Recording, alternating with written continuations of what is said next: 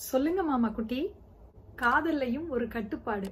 Love today தெருவோரத்துல இருக்கிறவங்களுக்குலாம் உதவி செய்யற மாதிரி சோஷியல் மீடியால நிறைய வீடியோஸ்லாம் வருதே.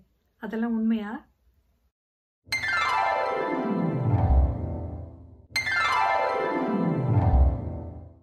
வணக்கம். சமீபத்துல லவ் டுடே அப்படின்னு ஒரு படம் பார்த்தேன். சொல்லுங்க மாமா குட்டி. அப்படிங்கிற வசனத்தை தாண்டி அந்த படத்துல நிறைய விஷயங்கள் எனக்கு ரொம்ப பிடிச்சிருந்தது. நாம பாக்குற நிஜ உலகத்துல நமக்கு இருக்கிற சுதாரிப்பு கைபேசிக்குள்ள இருக்கிற உலகத்துல நமக்கு இல்லாததுனால இந்த கால இளைஞர்கள் எவ்வளவு அபாயங்களை சந்திக்கிறாங்கன்னு சொன்னது. பெண்களுக்கு எதிரான அத்துமீறல்கள் காலங்காலமா நடந்துகிட்டே தான் இருக்கு. அதை எதிர்த்து அவங்க போராடிக்கிட்டே தான் இருந்திருக்காங்க. அதே மாதிரி இன்னைக்கு தொழில்நுட்பம் வாயிலாக பெண்களுக்கு நடக்கும் அத்துமீறல்களையும் எதிர்த்து அவங்க போராடணும். அதுக்கு வீடும் நாடும் ஒத்துழைக்கணும்னு சொன்னது.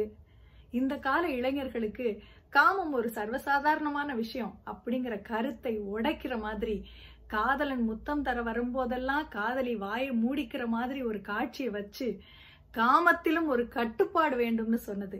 இந்த மாதிரி பல விஷயங்களை அந்த படத்துல நான் ரசிச்சேன்.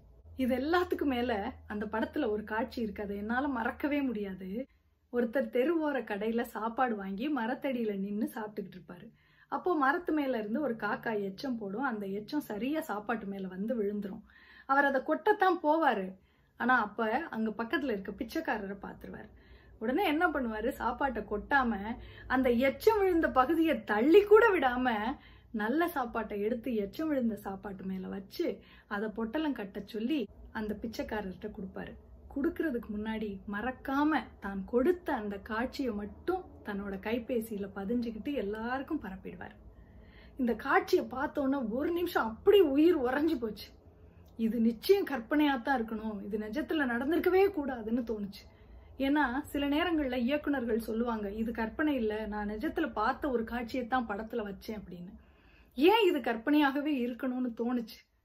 ஏன்னா இது நம்முடைய இயல்பு இல்லை. தமிழர்களின் இயல்பு இது இல்லவே இல்லை. வறுமையில வாழ்ந்தவங்களுக்கு வைரம் கொடுத்த வள்ளல்கள் நம் தமிழர்கள். நம்மளை பார்த்து நாலு பேர் நல்லது செய்யட்டுமேங்கிறதுக்காக கூட தான் கொடுத்ததை அவங்க வெளியே சொல்லிக்கிட்டதே இல்லை. அவங்க கிட்ட வாங்கிய புலவர்கள் சொல்லித்தான் வள்ளல்களை பத்தியே நமக்கு தெரியும். இதுதான் தமிழர்களின் இயல்பு.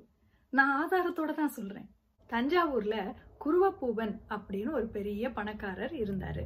யார் எங்கேருந்து கஷ்டம்னு வந்தாலும் தமிழ் புலவர்களுக்கும் அள்ளி அள்ளி கொடுக்கிறவர் குருவப்பூவன்.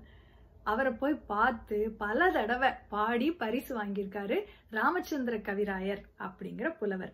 ராமச்சந்திர கவிராயரோட பாட்டுனா குருவப்பூவனுக்கு ரொம்ப பிடிக்கும். அவரை பாட சொல்லி கேட்டுக்கிட்டே இருப்பாரு அப்படி ரசிப்பாரு. அடுத்து கவிராயர் வர்றப்போ அவருக்கு ஒரு சிறப்பான பரிசை கொடுத்து அவரை ஆச்சரியப்படுத்தணுங்கிறதுக்காக பொறுக்கி எடுத்த புஷ்பரக வைரக்கற்களால செஞ்ச ஒரு ஜோடி கடுக்கண்களை வச்சுக்கிட்டு காத்திருந்தார் குருவப்பூவன். கவிராயரும் வந்தார். வந்த உடனே பூவனே அவருக்கு அந்த கடுக்கண்களை போட்டு விட்டார் போட்டா அந்த கடுக்கன் ரொம்ப பெருசா இருந்துச்சு. இங்க வரைக்கும் வந்துச்சு. அதோட கவிராயருக்கு காது ஓட்ட வேற தூந்து போச்சா? அதை குத்தி போட்டதுனால வலிக்க வேற செஞ்சுச்சு. ரொம்ப இறுக்கமா இருந்துச்சு. அப்போ குருவப்பூவனுக்கு ரொம்ப கஷ்டமா போச்சு. ஐயோ நான் அவசரத்துல அளவு தெரியாம பெருசா செஞ்சுட்டேன். அதான் உங்களுக்கு வலிக்குது. வேணா இதை அழிச்சிட்டு அடுத்த தடவை வரப்போ சரியான அளவுல செஞ்சு வைக்கிறேன். மன்னிச்சுக்கோங்க அப்படின்னு சொன்னாரு. உடனே கவிராயர் சொன்னாரு அதெல்லாம் ஒன்றும் வேண்டாம். இது உங்களுடைய அன்பு போல இறுக்கமா இருக்கு இந்த கடுக்கன். நம்முடைய நட்பு போல பெருசா இருக்கு. அது மட்டும் இல்ல வீணா கஞ்சர்கள்ட்ட போய் தமிழை பாடாத அப்படின்னு என் தாடையில வந்து இடிச்சு இடிச்சு என் காதுல அது ரகசியம் சொல்ற மாதிரியும் இருக்கு. அதனால இதையே நான் வச்சுக்கிறேன் அப்படின்னு சொல்லிட்டாரு கவிராயர்.